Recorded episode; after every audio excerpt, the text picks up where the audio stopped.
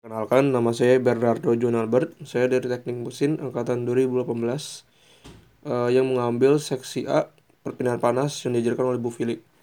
Jadi hari ini saya akan membahas tentang perbedaannya antara perpindahan panas dengan termodinamika. Jadi kalau dulu termodinamika itu kan kita membahas uh, perpindahan panas juga, tetapi tidak secara detail. Nah kalau di sini uh, kita membahas perpindahan panas ini secara detail.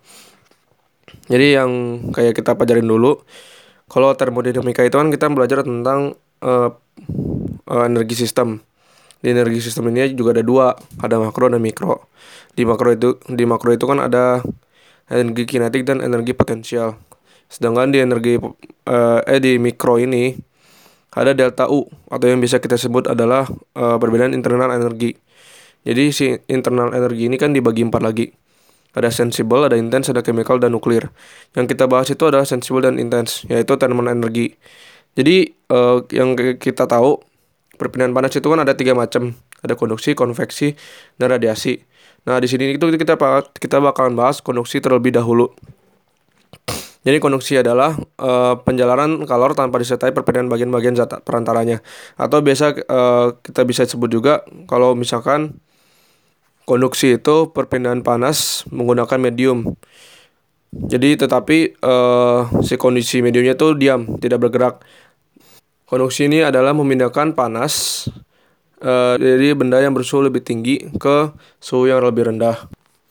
Lalu pada perpindahan panas ini, uh, yang bagian konduksi, kita itu menggunakan hukum Fourier atau Fourier laws. Jadi Fourier laws itu uh, hukum yang digunakan uh, untuk menghitung perpindahan panas secara konduksi.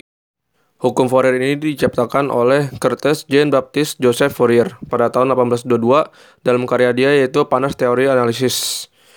Jadi uh, si Joseph Fourier ini kan menciptakan hukum Fourier di mana uh, berbunyi sebagai berikut yaitu perpindahan panas konduksi pada suatu plat sebanding dengan beda temperatur di antara dua sisi plat dan luas perpindahan panas, tetapi berbanding berbalik dengan tebal plat. Hukum Fourier juga mempunyai rumus sebagai berikut yaitu Q sama dengan min K kali A per dt per dx di, di mana Q itu adalah laju perpindahan kalor, K adalah konduktivitas termal, dan A luas penampang di mana panas mengalir, serta dt per dx di mana itu adalah gradien temperatur dalam arah x, T-nya T besar.